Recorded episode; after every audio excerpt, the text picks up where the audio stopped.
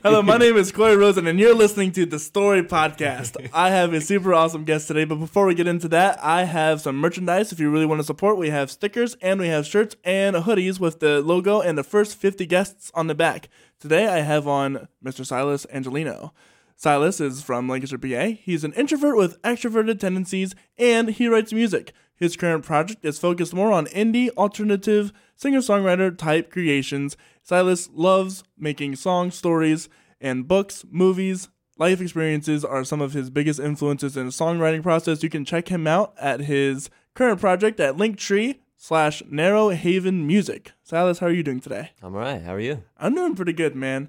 So tell me, what was it when you were young that got you first into music? Was it the piano that you guys had, or was it was it an album? What was it? Yeah. So the first thing that I started doing was, uh, well, my dad was a drummer, so he really um, got that into me. Like he, uh, um, he would have a drum set set up, so I would really. Um, I always wanted to be a drummer growing up. Really? Like, yeah, I wanted to be the drummer before anything else. It wasn't until about like when I was 12 or 13 that um, who was it? Oh, it was my my uh, my first pastor. He uh, taught me how to play keyboard, and it was really just the basics of keyboard. And he gave me like a a full semester's worth of of music theory and stuff like that in like a couple hours. So he would give me like dominant chords, subdominant, like the the tonic, and it, he taught me just like chord progressions and how to do triads and, and basic stuff all within just a few hours. And then I just I fell in love with the instrument. I went home, practiced right away. I was, um, I was just in love with keyboard. Like from the time I was, uh, from the time he taught me that to, um, I mean now. so, so yeah, uh, I started like basically basic stuff when I was 13. Taught myself uh, the rest of that. Uh, taught myself how to play guitar with the help of my uh, brother and dad, and then yeah, that's that's pretty much it. So, what time did you start writing your own music? Right away, like Right away. Yeah, so like as soon as I knew how to play one chord, like my very first song was literally just me playing one chord over and over again and just writing melodies over it. So yeah, so right away, basically. Um, officially, I didn't, I wasn't happy with songwriting, like my songwriting stuff. That was like maybe 15. Mm. 15 was probably like when I first um, was kind of um, pleased with how I was writing.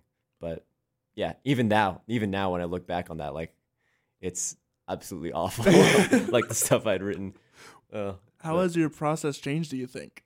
Oh, it's it's changed a lot. So that um, back then it was it usually would just start with the melody and like ha- what I was playing. Now it's like um, or or it would start with lyrics. Like for it would start with lyrics or melody. Um, now it's both like together. So like when I write a a lyric, I have an, a, mel- a melody attached to it. So like it the melody forms in my head and there always has to be a lyric attached to it. Um, because otherwise it won't it won't stick for me. So um, if it sticks if it sticks in your brain, then it'll stick in other people's brain. So um, I think that really is the biggest thing that's changed for me as far as like songwriting. You know, Yeah. it's it's always hard to backwrite uh, lyrics into melodies. Yes, yeah, it's true. Because like sometimes it'll sound like really weird. Because like you Right. have like a certain syllable, uh, a certain amount of syllables for this one word, and like this word might have that many syllables, but it doesn't sound like it should have. like, it Right, should- exactly. But yeah, you have to like, yeah, you have to figure it out. So, at what point did you just, did you decide that you wanted to do this forever? Um, yeah, probably. Yeah. At that point, At that point, yeah. so what was your next step from there? Uh, producing, um, making music and getting it out there, basically, and doing it at a, a higher level. Because uh, I had, let's see, I think I had GarageBand up till I was about 14. Got Logic when I was maybe 15, and then uh, produced on there. And like, I didn't have anything, no plugins, nothing. I had just the stock um, plugins and like the sounds and stuff like that on there, and I hated them. Yeah, Like, they're not that. they're not. They're terrible. They're terrible. Like the piano. I I've I was looking for a good piano sound for ages, and I just didn't want to invest any money in it at that time. I finally bought like um, all the plugins I needed when I was like 20 probably. So What are your top took me a while. plugins? Top plugins. Currently, uh, the Noire uh, piano. Uh, that's uh, who is it? Nils Frahm. Nils Frahm's piano plugin from, uh, I think it's Kontakt or Native Instruments, and it's it goes through the uh, Kontakt plugin. Um, that one. Uh, I also like the Gentleman, and uh, that's a nice upright piano sound. And then Alicia's Keys, which is a nice uh, pop. Like it's it's more um, bright. More bright, Yeah. yeah. So I really like those. Um, I think those are the, the best ones so far. Which DAW do you, did you use, or did you evolve to? Uh, I still, I'm still with Logic. I mean, I've, I mean, it's because I grew up with GarageBand. It just was so easy. easy. To, yeah, it's, it was easy to transfer that to Logic right away. So I've been sticking with that. Um, I've still been learning it. Like I'm, I'm definitely not a pro at it. I'm still very much an amateur when it comes to like producing on on Logic itself. But yeah. So, what time did you decide that you were going to go to college or higher education? Yeah. So uh, the f- I think I started in in high school. So like the the program here, uh, the Jumpstart program here, um, allows high school students uh, and as juniors and seniors to take college level classes um, from uh, just one. It's I think it's just one three three credit class uh, per semester. So um, I started that like right away. So as soon as I was a junior in college or junior in high school, as soon as I was a junior in high school, I started taking um, those classes, like one class a semester. The first one I took was um, uh, what was it? Intro to Worship Arts, I think. Intro to what? What's the one? Uh, it's Worship 101. Wh- Yeah, I, I know what you're talking about. I can't remember. I don't remember what it's called, but And I it can't changed every year. Yeah, it- it's probably, yeah. It is is basically the, the intro to like the The um, department, really. yeah really for like everybody in that department. Yeah. And uh, that I think that was the per- first year uh, Paul Thorlickson was on, and uh, I think he was co-teaching with Ryan Shank, and um, that was when like that class itself uh, really put the nail in the coffin that I was coming here, like for sure, because I I loved the people there, I loved the staff, and as soon as I took that class, I just wanted to be a part of the program right away. So um, I graduated high school, came here right away. Um, and yeah, that's that's where it's been. So, you also you are also a Christian. Yes. How did you balance? Because you you talk about you have two different uh, things you got going on here. You're a Christian and you love worship. Mm-hmm. Yeah. You sound like Phil Wickham. I've been told this so many times. I- and uh, you also want to write pop. How d- how does that intermingle or separate each other? Sure. So um, I really love writing. Um, I like writing for both. Um, it's tough to unite the two, and, and some artists do that very well. Um, for me, it's been I started out writing um, like uh, story songs with uh, like most of it is either breakup or love songs, um, and there's just so much uh, beauty in that, and there's a lot of redemptive storytelling in that as well Mhm. but um, isn't it's not explicitly Christian. Like you Right. can't you can't tell, uh, um, like because it doesn't say Jesus or the Lord, but it's um, it's uh, I think it's beautiful art, and that was like I gravitated towards that right away because of who I was listening to. Um, for me, worship music was it seemed too easy to get into as like a um, as a popular artist. For me, like okay, so I have a whole thing about I have I really don't like where the Christian celebrity culture is currently, and I've I did not want to become a Christian celebrity, if that makes sense. I didn't want to become the next Phil Wickham. I didn't want to. I didn't want to get in that. I didn't want people to idolize me because of the music I was making. I wanted to make music to glorify God and make music for the church, but do so in a way that didn't put all the attention on myself. Does that make Mhm. sense? No, I, that's the that's the whole uh, battle of the worship leader, right? Yeah, exactly. So so that's why why I decided to just make like indie pop singer songwriter stuff and put that out as um as a project, like as an actual way to possibly make money or like use that as my potential career. and not as a uh, worship leader trying to make money only by writing worship music. Mm. So, yeah, that's that's why that's why it's separated like that. No, that's uh, it's interesting because uh, on the one hand you have uh, the question: Is the worship music released anywhere? My worship music, Yeah. it's not currently no. And, So- and that's part of the reason, right? Yes, exactly. So uh, that's really interesting because you have some banger worship songs, well, thank you, but yeah, that's that's the reason why. right? Um, so tell me about why you you said you you think it's great art the word the the breakup the sad boy songs. Sure, yeah. Is that also because of where your voice lands, or have you tried? Yeah, it can be. Yeah, so like my voice can be very similar to like uh, let's see, the style that I've been going for has been more of a um, that kind of style with just singer songwriter, and it's really uh, who's who sings who sings a lot like that. Sleeping at Last, uh, Finneas, um, like you know, sad singer songwriter kind of stuff. It, is- sounds it sounds like the slower Ed Sheeran kind of stuff. yeah, yeah, bit. yeah, a bit like that. I, yeah. So I think that's why my voice tends more towards that style. I kind of tried. I wanted to try out, um, like uh, what was it? Alternative indie rock.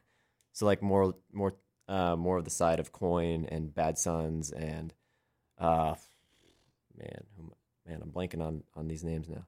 Coin was another. What's another? Uh, oh, uh, Colony House. Um, and I wanted to go for that route, but I didn't have a band, and that's usually Fair enough. yeah. So like the solo solo singer songwriters typically tend more towards the um, the sadder and quieter and more mellow kind of stuff, and that's kind of where I just fit in. And yeah. So tell me about the. We have one of your songs lined up, "Lying to Myself." yeah, so lying to myself, uh, that one started out. Uh, when did I start writing that? I think like late last year, and uh, that one just started out with like that that that guitar progression uh, with the finger picking, super simple. But then uh, I came up with that first line. Those first two lines, the lyrics were, um, first of all, I miss you. Secondly, I never want to see your face again. and I was like, oh, this is good. I got to build off of this. So I just basically made up a whole story about uh, this guy who was, um, who had is struggling to move on from a very um, uh, a narcissistic kind of person Mm. um, who it was basically just a toxic relationship. I'm, I'm trying to think of how I described it, but yeah, that kind of relationship, and yeah, Yeah, that's It's someone who you're drawn to, but you know it's not healthy exactly, for you. yeah, yeah, Yeah. exactly, uh, manipulative. That's- Manipulative, yeah. yeah, that's what it was. So, So- yeah. Tell me about the compositional process. So I started out with the uh, with that just the guitar, um, and I wasn't sure how to build it uh, from there. But then I heard uh, some there were some songs that really inspired me. It was uh, what was it? This one song by Dean Lewis. Um, I think it was Waves. Uh, Waves by Dean Lewis, and um, another song by uh, Lewis Capaldi. I think it was Hold Me While You Wait. But uh, yeah, so that singer songwriter stuff with like the big toms and like the snare, um, really open and anthemic. Um, Anthemic. yes, anthemic. So That's a word I haven't heard. yeah, it's it's just like that. It starts out really soft and really To the wall of sound. Yeah, to the wall of sound where you're just like, Gotcha. yeah, and you just want to scream it.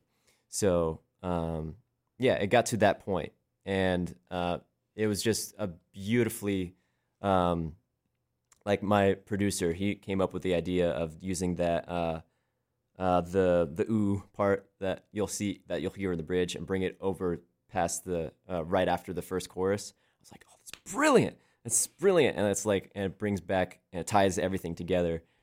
Um, and yeah, that's it's it starts out with that really slow, just the guitar, and then builds into that hugeness, and then dies back down. And yeah, it goes from really intimate to really, you know, anthemic to back down to intimate again. And with that said, this is Lying to Myself by, is it New Haven Project? Narrow Haven. Narrow Haven. Narrow Haven. There it is. Yeah. First of all, I miss you. And secondly, I never want to see your face again. I get that it makes no sense. But I've been trying to forget that I remember you exist. I'm just exhausted, cause you said you needed me. And I took that way too seriously. So forgive me for saying I'm sorry. I don't need nobody except maybe. Is it true love if I don't love anyone else? Maybe it's time that I stop lying to myself. I'll make another playlist with words I'd say directly to your face if I was brave enough. But instead, I will give it a title that matches yours. Then listen with my headphones and wonder what I'm crying for. I'm just exhausted, cause you said you needed me, and I took that way too seriously. So forgive me for saying I'm sorry. I don't need nobody except maybe you. Oh, is it true love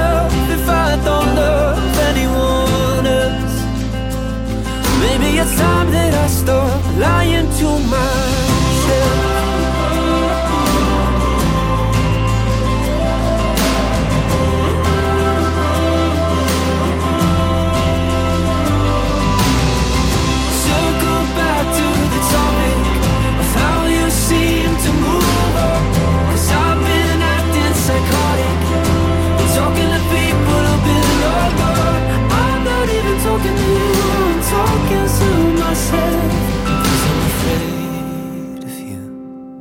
I'm afraid of the truth. So forgive me for saying I'm sorry. I don't need nobody except maybe you. Is it true love if I don't love anyone else? Maybe it's time that I stop lying to myself. And that was Lying to Myself by Narrow Haven. So tell me about the, the process of starting that project. What did you have to do? Uh, what was the line to having this idea and making it full fledged, getting a producer and all that jazz? Yeah, so um, I've been with uh, John Sandbrick slash Thornwall Studios. Um, his project, uh, he moved to Rock Lititz now, so he's got a studio over there now. Uh, I've been him with him since he was, um, let's see, I think it's about two years now, and um, yeah, he's just a phenomenal producer. He does vocals really well. And I've, Clearly. I've been, yeah, I was, I was looking for a guy that actually knows how to um, mix and uh, um, make my voice as clear as I wanted it to be. And it's just hit phenomenal work. Like I keep going back to him. He's done amazing work. Um, he's he's helped with a lot of projects um, ever since Scared. I think was the first one I did with him, and yeah, so he's got um, he's just got the the intuition as well for like the um, the sound that I'm I've been going for, and that just really helped when I was starting out like the recording process and the tracking. Um, yeah, he's just got he's good. He's good at what he does. Why is it called Narrow Haven? My project, Yeah. Narrow Haven. So that's a uh, there's a place in uh, it's the book, The Voyage of the Dawn Treader from the Chronicles of Narnia. There's this place called Narrow Haven, and it's this place um, that uh, who, who went there? So it was King Caspian, uh, Edmund, Lucy, and Eustace. They all went there and uh, discovered this slave trading business, and actually were enslaved um, from it, and because they didn't realize who they were Hmm. um, and like they went through this uh, really rough time there. But then the one guy who had bought Caspian as a slave, he rec- he recognized him and realized who he was, and um, and then uh, King Caspian came through and basically eradicated the whole slave trading business. He made everything right, and uh, and yeah, it just it just made everything right basically. So I really I really liked that analogy for how when Jesus came to earth as a person that they didn't recognize and and then when he's coming back, he will like Wipe it clean. Yeah. He's just yeah, uh, he'll make all things new. So I I kind of like that analogy. I it it was the analogy that uh, was of a 13, 14 year old. How old was I when I made that name? But Really? yeah, so I've stuck with that ever since. I've I haven't had the um, energy to think of anything else right now. So yeah, And I just all the complications of switching over projects. Exactly. Yeah. So I've just stuck with that. Um, yeah, and it's kind of cool still to like still have that analogy t- attached to it. So yeah, that's why. Do you have any plans to uh, make it like a full band, or is it just going to be a solo project? Do you think? I think this one is probably just going to be a solo project because of how um, singer songwritery it is. Mm. Um, yeah, it'll probably just be a solo project. Then do you have plans to start a new project with a full band? Potentially. Potentially. So you know how I was saying, like with indie rock, I really gravitate towards that a lot too. I might get into that again and actually form a band and get a uh, indie rock project out there or alternative rock, whatever it is, alt pop, alt rock, something like Some that. sort of music. yeah, something that sounds like um, what a lot of like what I listen to. But yeah, maybe we'll see. So, you did you? Hmm. Questions. Yes. Uh, Answers. right, right, right. you know, I keep forgetting that uh, the Chronicles of Narnia is more than one book. Oh, yes. and just not the movie. It's yep, yeah. It's, Not just well, The it's the, the the three yeah. Well, the three movies and those were Wait, there's th- amazing. There's those That's so right, after there's they sold it, so they sold it to um, 20th century, like after Prince Caspian, and then Prince Caspian was like amazing. Really, I don't know why they when they came out with Voyage of the Dawn Treader, it was it it the bar was up here for um after Prince Caspian because like that was an amazing movie, and then Dawn Treader was just awful. Just awful. honestly. like the expe- expectations were really high, and like it it it captured the story pretty well, but it went and did its own thing, and which worked for Prince Caspian. It did not work for Voyage of the Treader for the movies anyway. And now I think that I think the whole series has been bought by Netflix, so they might put out something else, um, like as a series maybe. I don't know, but I feel I feel like books should be a series anyway. Should be done as yeah, series. Yeah, done as a, um, done as like a series or a show. or a miniseries. Yeah. Yeah, probably. Yeah, because it's like chapters, How really. you gonna? Yeah. How are you gonna fit a whole entire book? yeah, I mean that's what they that's what they've been doing with uh like a lot of shows recently. I Yeah. mean they just they're now doing the Rings of Power, um, which is what's not even based on a book, but yeah, Yeah, I mean I guess well. kind of. I don't have So- much hope for that one. Yeah, What was the other one? Wheel uh, Wheel of Time. Also, Mm. that one was based on a book, and yeah, I don't know. I didn't read those books, but I mean, translated okay, I guess. So I'm curious for uh as a as a as a Christian and a worship leader, Yes. what are some of the things you have to think about? Some of the some of the considerations you have to take into consideration Sure. yeah. uh, for being a worship leader. What are, what are some of the, uh, some of the like what are some of your responsibilities, um, music choice, etc. when it comes to like the the uh, job itself. Job itself. Okay, so when I, well, let's see, like as far as music choices or like team choices, or are we talking like the whole realm of what the job? Um, Let's start broad and we'll narrow it in. okay, sounds good. So um, for me, my I'll, I'll start with basically my whole mission slash vision.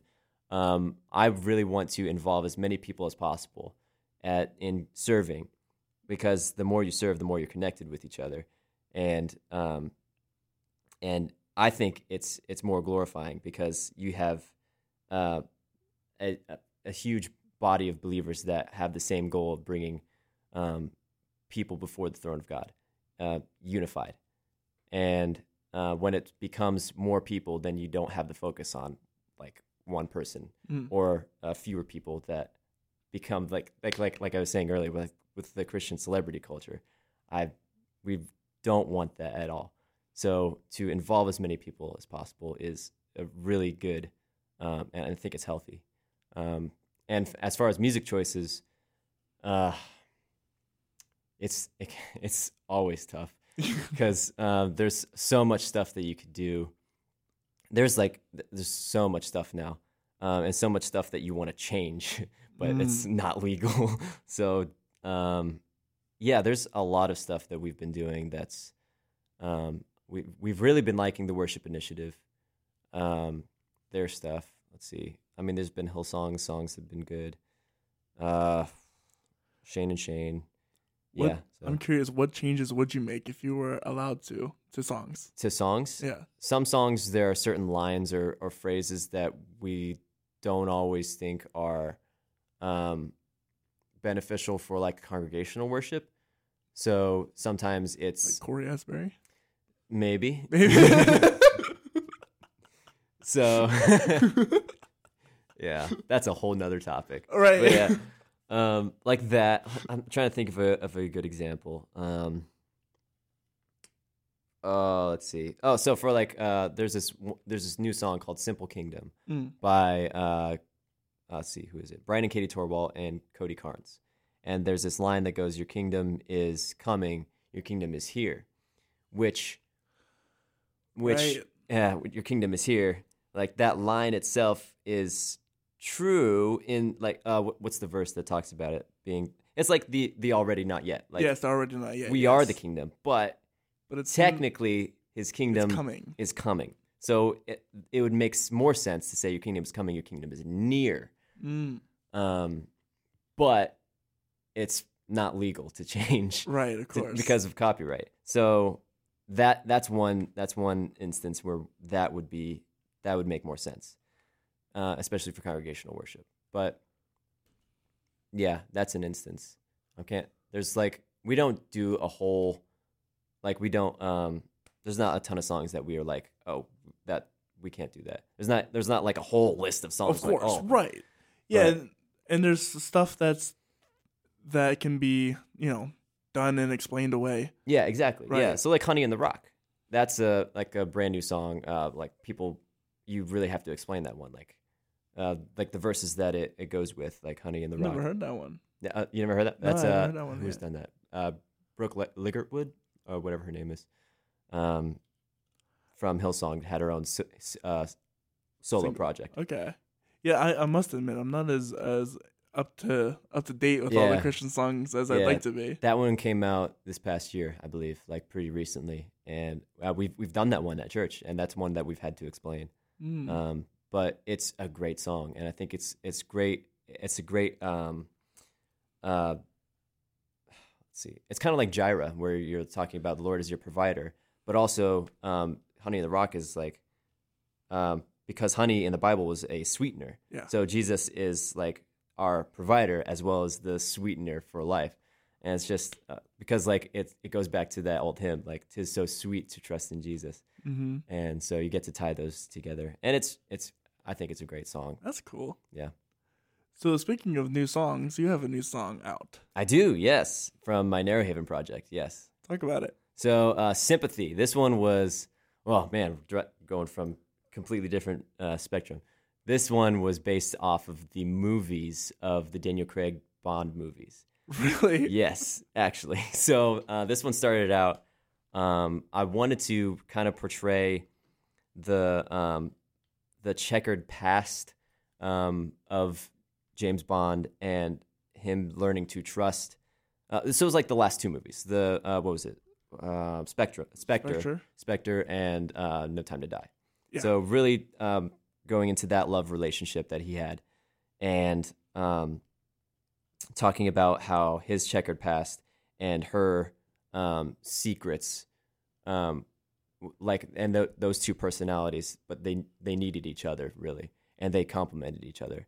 So um, yeah, it's just really talking about those two, and yeah, and kind of like it's loosely based on that because it's also um, kind of talking from personal experiences too, not like explicitly, but like they're thrown in in there some sometimes. So So this is Sympathy from the Narrow Haven.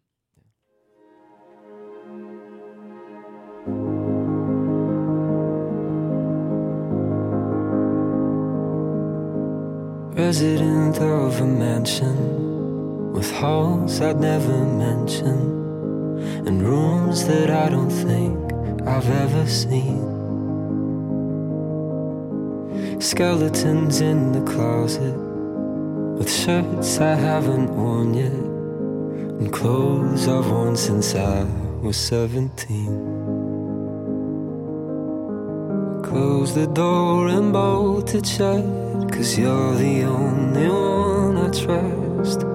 What can I do to help you feel the same for me?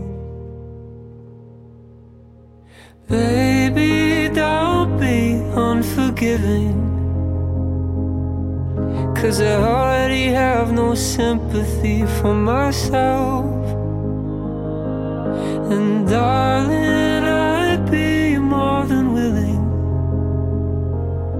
to put my cold heart in your hands and let it melt.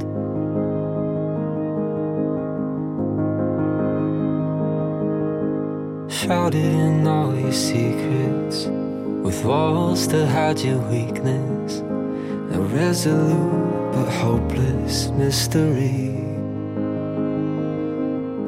But I can see through the surface. You're alone to hide your loneliness. And I know, cause you're an awful lot like me. So, baby, don't be unforgiving. Cause I already have no sympathy for myself. And darling, I'd be more than willing to put my cold heart in your hands and let it melt.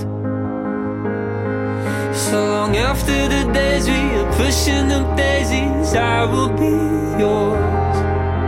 The thorns on the roses, I may never know if I've seen them all, I'll give you all of me unreservedly. Yeah, baby, don't be unforgiving. Cause I already have no sympathy for myself.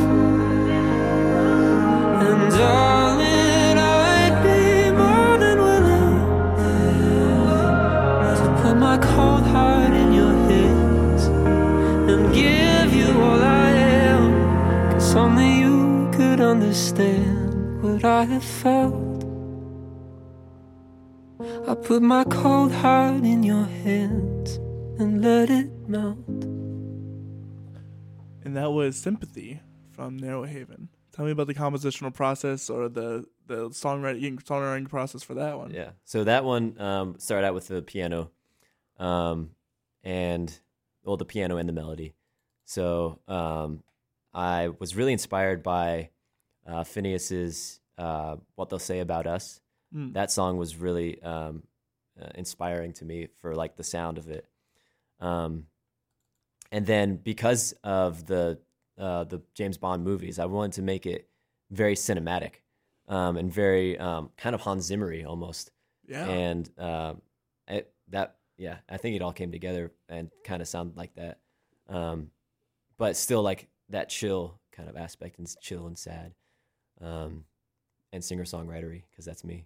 Um, and then there was a lot of other influences like uh, like that last chorus with the with the staccato um, uh, staccato vocals in the background.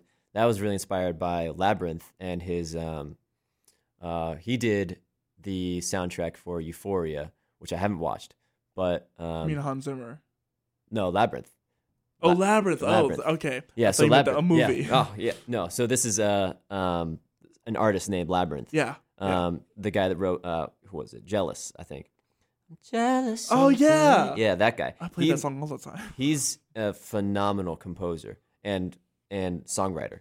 Um, he wrote a whole bunch of other songs, like hit songs back in the day. But then he wrote uh, the soundtrack for the Euphoria shows, which, I mean, I haven't seen any of them, but like the music is amazing. Like uh, that was for uh, Angels. Uh, what was it? Angels Sing, I Mm. think. Um, but yeah, that was uh, it was ju- just a beautiful soundtrack, and um, yeah, I think he did most of like the production and stuff like all himself. Like it's just Wow. tons of songs and he did them all himself. So yeah, that's yeah, he's pretty cool. Um, so that was really inspiring for me. And then um, I think it took me the longest to write the lyrics. I think lyrics usually takes me the longest for anything, uh, just because I I value lyrics in songs so much, and I hate for lyrics to sound cheesy and Mm. cheesy and cliche. So um, I really try to take my time on that. But and in other instances, though, it makes sense to write the cliche line or something like that because it's familiar and because it's kind of what you expect because it's a pop scene, really. Yeah. Um, and you're trying to reach as many people as possible. It's in that- cliche cliche for a reason. yeah, exactly. So and it and it because because it works. Yes. Um, but yeah, it's tough because you try to find like the healthy balance between those two, without trying to um, without trying to be too different, without trying to be too cliche. Um, so There's yeah. been a few genres coming out. Uh, I don't know what to call it, but each each of its genre, like there's a, a country song that says this is the worst country song of all of all time. Have you ever heard, you heard that I think I have. It's it's the best country song I've ever heard. That's great Uh, because it's satirical. because Like, it's so satirical, like Yeah. satirical music. I've been getting so much into. Have you heard "This Is the Worship Song" song? probably. Oh wait, is that? Uh, This is the chorus. Yes. it's in loud now. yep, yeah. Stuff like that Yeah. kills me. There's another country song, uh, parked here, parked out by the lake, and the only lyrics in the entire song is "I'm parked out by the lake." A lake by Santa, uh, 80 miles from Santa Fe, Uh-huh. and it That's goes it. throughout the entire country song. Oh my goodness. and it's so good. And the first time I listened to it, I didn't clock it until like Yeah, the yeah. second verse. And I was like, Like, wait a minute. he's just saying the same thing over and over. he's just saying the same exact thing. I, I was ashamed. I was like, wait a minute. Because I wasn't, I wasn't really paying attention to it. I was just like, oh, this is cool. And then and then it clicked. I'm like, Yeah. this is the same exact lyric he's been Yeah. saying this entire time. And, and a lot of people could get away with that too, because like that happens in music a lot of times, yeah. especially worship music. oh my gosh. Talk about the bridge 50 million times. Yeah, yeah, we won't get into that. Yeah. uh, yeah, for sure. So um Yeah. what's the process like to get something into a demo hmm and then get that up into a final product? Sure. Um, for me, most of the times, if I'm writing a demo, it's for church. Mm. Um, I usually write complete songs, and like, uh, well, for me, demos in Narrow Haven are just, um, what's the what's the app? Uh, the the voice memos. Mm. So like Mm. that's basically a demo for me. Just play it and play it into the phone, and then give that as a reference, and then give other songs as a reference, and then go into the studio and just make music. Um, but if I'm going to write a demo, then it would be for like worship music. So um, just to give the worship team that will be playing it an idea of what their part is going to sound like.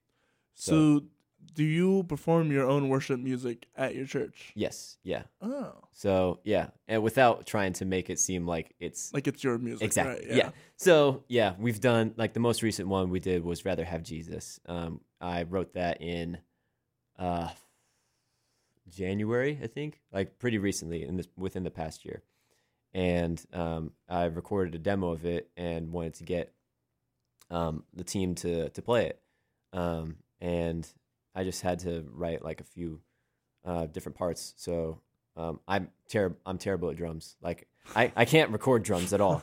like I can play drums, I just cannot. I cannot record them at all. Why?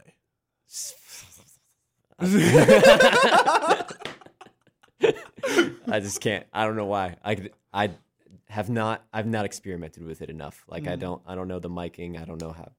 I probably could learn it if I wanted to, but I really just mic'd the kick and the snare and just did that basically. Pretty much all you need anyway. Yeah, that's that's exactly why. So like just to give people an idea of the groove, like the drummer, the idea of the groove. hmm Um, so yeah, So talk to me about uh, the writing for "Rather Have Jesus." yeah. So that one was a um, intentional um, writing based off of the hymn. I'd rather have Jesus. Mm. Um, just and but it was like a reflective kind of um, in saying that um, I think I think the the lyrics really came first for that one because that one was more of like a journal kind of thing where uh, I was talking like, uh, Lord, you are worthy of the time that I have. There are so many other things that I could be giving my I could be giving my full attention to, but I I'd rather have you in in every every single moment. I'd rather have you. I'd rather have time with you because you are worthy of the time that um, that I give. So over every other thing, I'd rather have Jesus. And so that those lyrics came, I think, almost right away for the chorus. The chorus was simple, and then um, the verses. Um, I was trying to rhyme the um, the like the names for Jesus with uh, like it's it's it was uh it was a lot. Yeah, I'm so sure. It took it took me a while. So I I tried to intentionally write those like uh, decently anyway. Um, but yeah, like speaking to the to, speaking to Jesus with uh, with his names, like teacher, speak your word to me. Um, um, what did I say? Teacher, speak your word to me. Oh, what was it? Jesus, lead us by your grace. Um, Master, capture all my thoughts. Uh, shepherd, tether me to you. Mm. So yeah, so like the words try to to rhyme those. Like I like rhymes within rhymes. That's really like my Rhymes within rhymes are really fun. yeah. That's like my whole thing. Really. Yeah? Rhyme, rhymes within rhymes. Like rhymes at the end of lines and going into the next line, like to rhyme it. Yeah, I love rhymes within rhymes. That's like my whole thing. so um, yeah, and then I don't remember how long the bridge took me, but that probably took me a while too. But yeah, that was that was that song. And so we're gonna listen to that now. So this is "Rather Have Jesus." The by- demo. The Just- demo. Just the demo. Just the demo by Silas.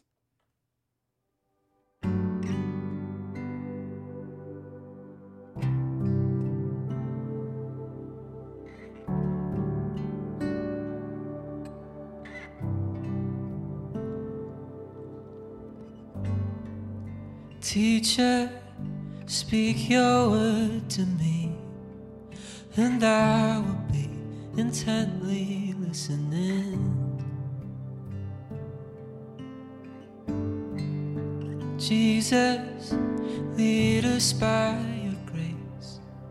We seek your face, we look to you for everything. Nothing in this world compares to you. I'd rather have Jesus. I'd rather be yours. I'd rather just sit at your feet and learn from you, my Lord. Cause there are so many other things I could give all of my attention, but Lord, I'd rather be yours, I'd rather be yours. I'd rather have Jesus.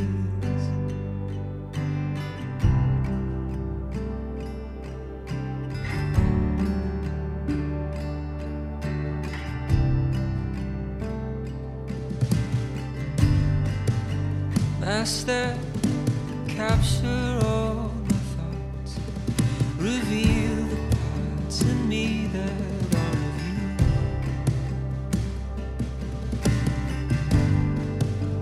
Shepherd, tether me to you, and in all I do, I long for you to guide my heart. There's nothing in this world compares to you.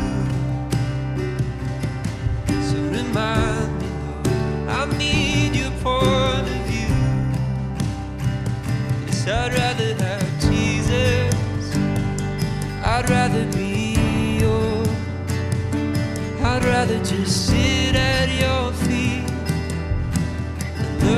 you, my Lord. Cause there are so many other things I could give all of my attention, but Lord, I'd rather be yours. I'd rather be yours. With no more excuses, no more negotiations. You have my full attention. More than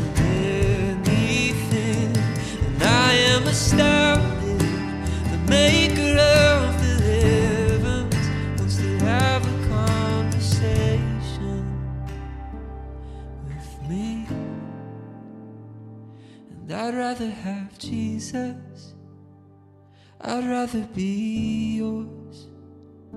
I'd rather just sit at your feet and learn from you, my Lord. 'Cause there are so many other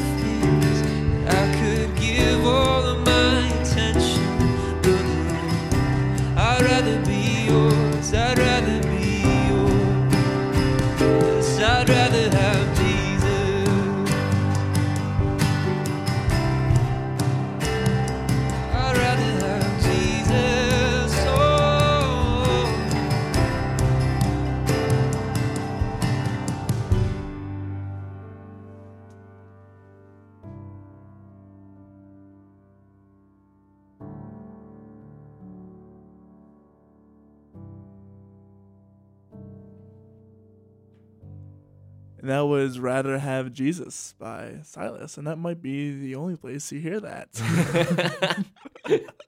Perhaps. Perhaps, May- mayhaps. We might we might get that recorded and actually um, published, but we'll see. But if you're ever going to hear it, you might hear it at our church.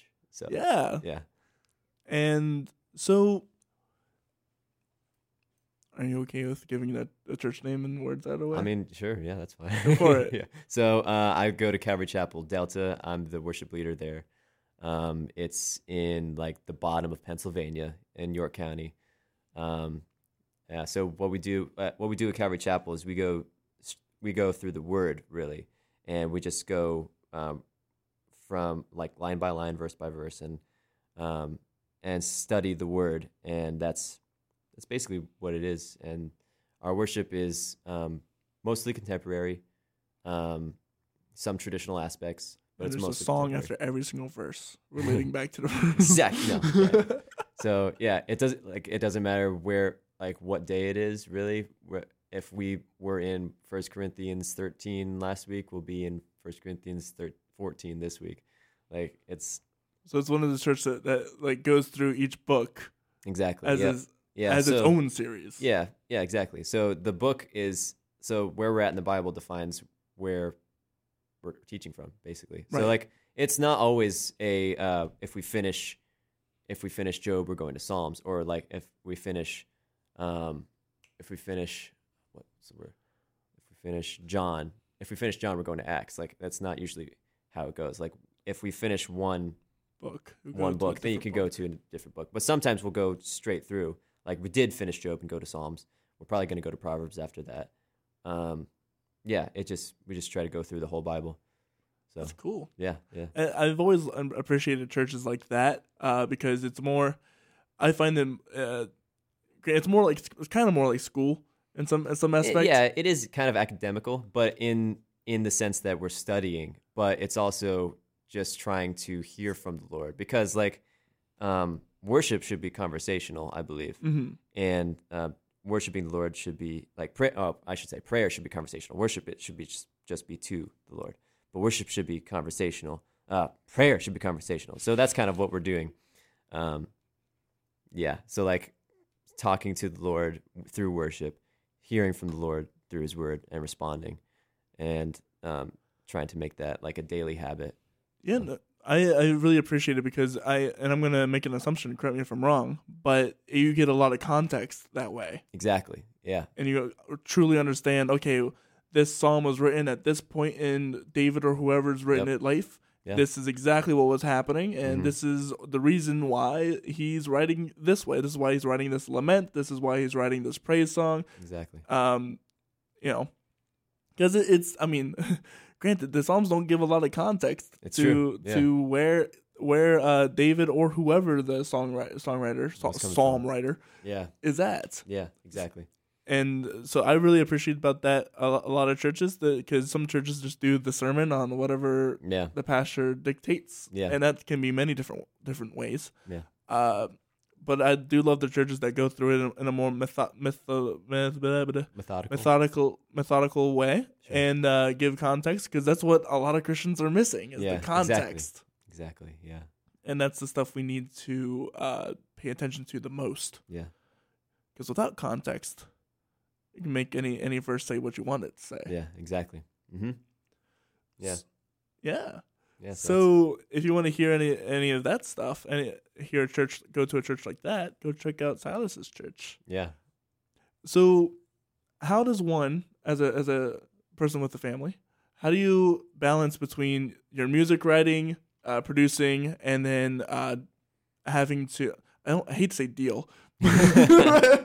Having to balance I that have to balance with, that with, the with family. the family. Yeah. Sure. Um, for me, well, we really try to um, prioritize family over everything else. Mm. Like even in church settings, in every every setting, prioritize family over everything else. Time with family is for me especially important, um, because I have a daughter and I have a wife, and we, um, and we love each other. So yeah, we we prioritize that really over everything. Uh, we try to do most things together. When it comes to like um, songwriting and uh, my own like music project, um, we schedule out that time. So we'll Mm. have we'll make sure that we'll have time. Um, it'll probably be like on my day off, but it's not that often that I go to the studio. Like if I'm if I'm writing, I do that on my own time. Like usually I can write um, half of a song like on the drive home, and yeah. So How do how do you do that without crashing? It's it's just it just happens in my head. Oh yeah. So you remember that? oh yeah, yeah. So you think of you think of the melody. Sometimes I'll just put put on a voice voice note. That's voice why note, that's enough, why yeah. it's that's why it's so melodically and lyrically driven. So like you Mm. think of the lyric and the melody as you're singing it. So I couldn't. I thought of a, a melody lyric yesterday, and I was like, I'll remember it.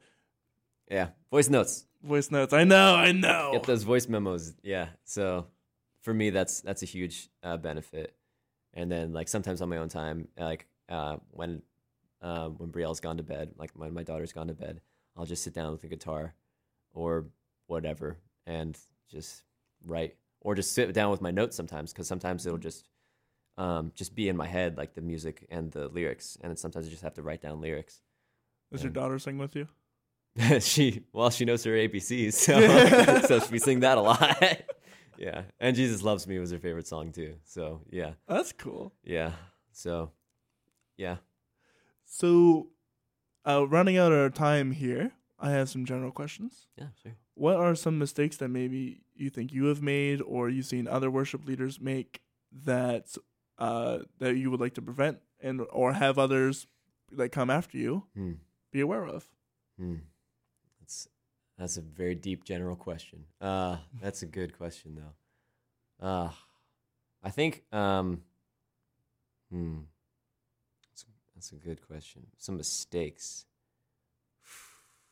I think uh, discrepancy against certain songs kind of leads you down a path that you don't want to go down Mm. and um, thinking about the um, thinking about the theology way more than you actually need to is tends to be um, a drag and causes people to not want to worship. Like it takes it takes other people out of a worship mindset with you. Mm. So, and it's it's tough too because you want to worship in the right way, but at the same time, you want to be able to um, create a um, a culture where you're able to um, to worship freely without the um, I guess without the The the noise. do- yeah the I guess kind of making it dogmatic in a sense. you want it to be organic without it being robotic. Exactly. Yeah. Yeah, that's exactly it. So I think that's that's the biggest thing, um, and prioritizing that over everything is uh, it doesn't it doesn't help anybody really. Um, I mean, it, it helps those that are um, that are looking for that for sure, but like overall, yeah, it just makes more sense. So then, in regards to worship, what is worship? What is worship? What is worship? That's a daily act of um, prioritizing your time to give to the Lord um, and everything that you do to do it for Him and to um, to glorify Him in, in whatever you're doing, basically. What is one thing that you know now that you wish you had known when you first started? Hmm. In in worship leading or in songwriting? In or worship leading, songwriting, um, family? Yeah. In any well, okay, that's uh, one thing I know now that I wish I had known. Man, we can stick to songwriting. Let's see. Uh, that is a good question. Man, I'm drawing a blank now too. Um, probably. Hmm. Hmm. I'm gonna be thinking of this. I, I'm gonna think deeply on this. What is one? Yeah, something. Sometimes I take things way too seriously and actually think other of like Multiple. Wait. I need. Yeah, exactly. So, hmm. Uh, probably the melody thing, like melody and lyric songwriting, um, because that saves so much time, as far as like um writing. for sure. It saves a lot of time to write to write in a way that is memorable to you, so that it is memorable for everybody else. Um, it's it it made things so much easier and way more um, memorable for me and made my songs 100% better like it it turned a it can turn a mediocre songwriter into a really good songwriter Yeah. so and like finding rhymes within rhymes um, for me it took a while to figure that out but yeah i think overall it it really helped me in my songwriting process and made it more interesting I'm curious. As a father, what is one thing you didn't expect when it came to having a child? Hmm. One thing I didn't expect. I mean, I grew up with a lot of kids in my family, so I'm I'm actually the second oldest of eleven kids. Oh wow! so my youngest. So you're experienced. I'm I'm pretty experienced. Like I I knew was that what I was expecting when it came to having a kid. Well, I, not like my own kid. right. Like having my own kid was like, it's it was so different. It it's it is different because like you are yours. you are the caretaker. You are the you are responsible for how they grow up. You are responsible for what they learn, and yeah, that was that.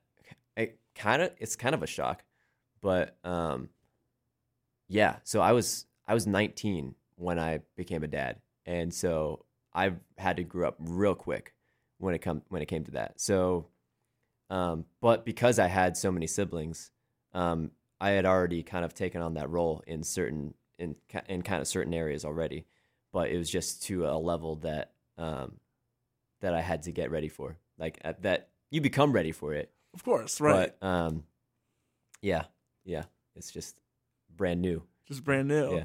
And I'm sure the stakes are just heightened. Oh, for sure. Oh, just for like, sure. That's mine. Yep, yep. Stay away. That is my responsibility now.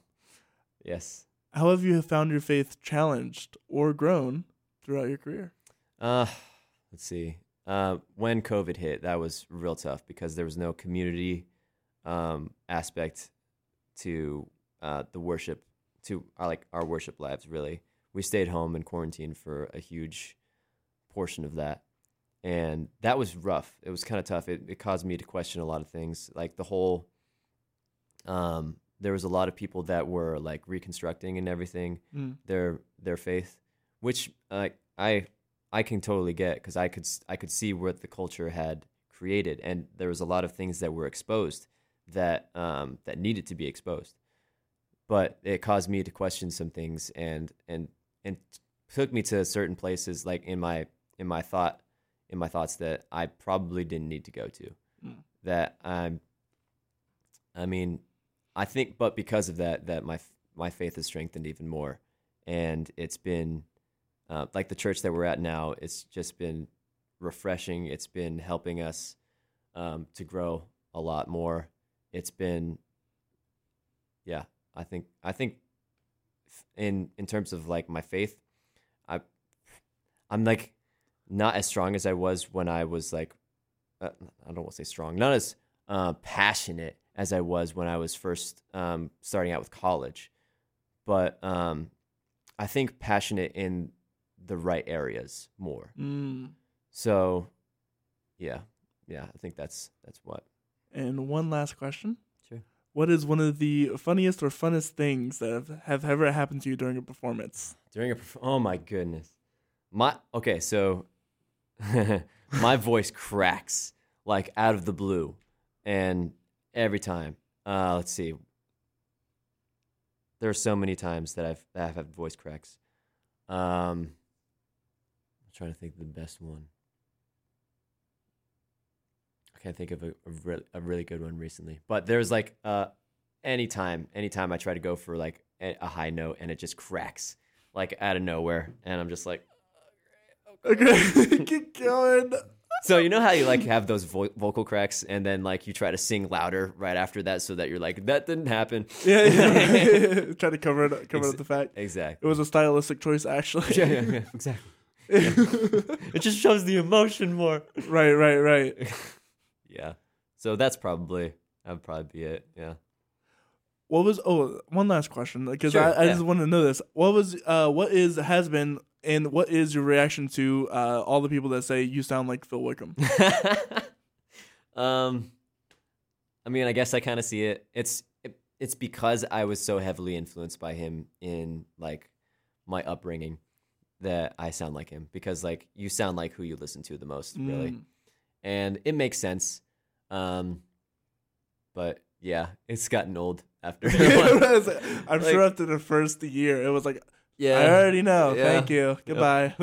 who do you who do you think I sound like? like yeah, that's there's some people that that have said other names, but usually the name goes back to Phil Wickham. Like, and I think my tone has grown a lot more over oh, the past, sure. like even the last year, and it's um So some of these didn't sound like Phil Wickham. at all. exactly yeah, because that's it's the the tone has changed and the influence has changed and Mm. the um the recognition of my own voice has um grown so so yeah but i get where that's coming from No, it, it was definitely throughout the first few few years, at least. That I- whenever you sang, particularly when you sang a Phil Wickham song, I was Yeah. like, "That's Phil Wickham." yeah yep even most recently like when I when i cover worship songs people like comment on my post or whatever be like you sound so much like phil wickham like yes Thanks, i know also, thank you I know. Ah, yeah, he was a great influence. He was good with and all that. But yeah, he's Right. like, I, I have nothing against him. I, I love. He's a phenomenal singer. Right, of course. If there's anybody I would want to be compared to, it would probably be him.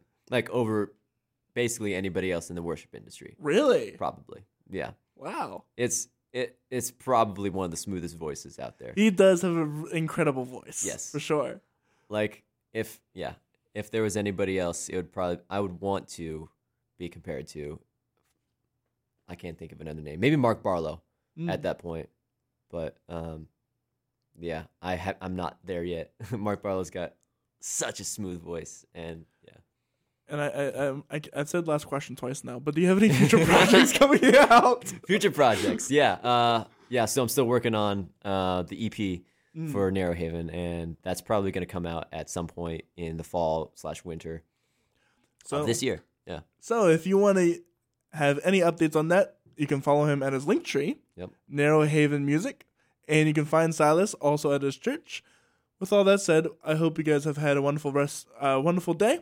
Please be sure if you uh, like or support this channel and what I'm doing, please be sure to like, comment, subscribe, share with all your friends. Be sure to check out uh, the shop where we have stickers and merchandise there because that really does help out. Tomorrow we're going to be having on Jess Kanzi. He's uh, one of one of the hosts and uh, program people. I can't remember off the top of my head. He's a but he's definitely a host of, of a podcast on uh, on U Street Media, which is a local company uh, that specializes in getting minority voices out, whether it be through comedy, music, etc. So I'm really excited to hear about that. If you want to tune in tomorrow to listen to that, be, be, be, be- be- please be sure to do that. uh, dude, listen, talking is I'm supposed to be good at talking because I do this. Talking this. nonstop. Yeah, It, I can't It's so do tough. it. It's yeah. so tough. Dude, like for me, when I pray at, as a worship leader, oh, it's it, I had to grow into that. It took so long. That's another good question. Yeah. How does one pray on the spot without it sounding so cheesy? Oh goodness, and It- like, how does how do how do you make an organic prayer? Because that was the biggest problem I had at LBC. it's still a problem. Like I, you still have to grow into it. Yeah, but yeah. There you go. Well, hey, another another question for another time. I hope you guys have a wonderful rest of your day, and we'll see you guys later. Bye.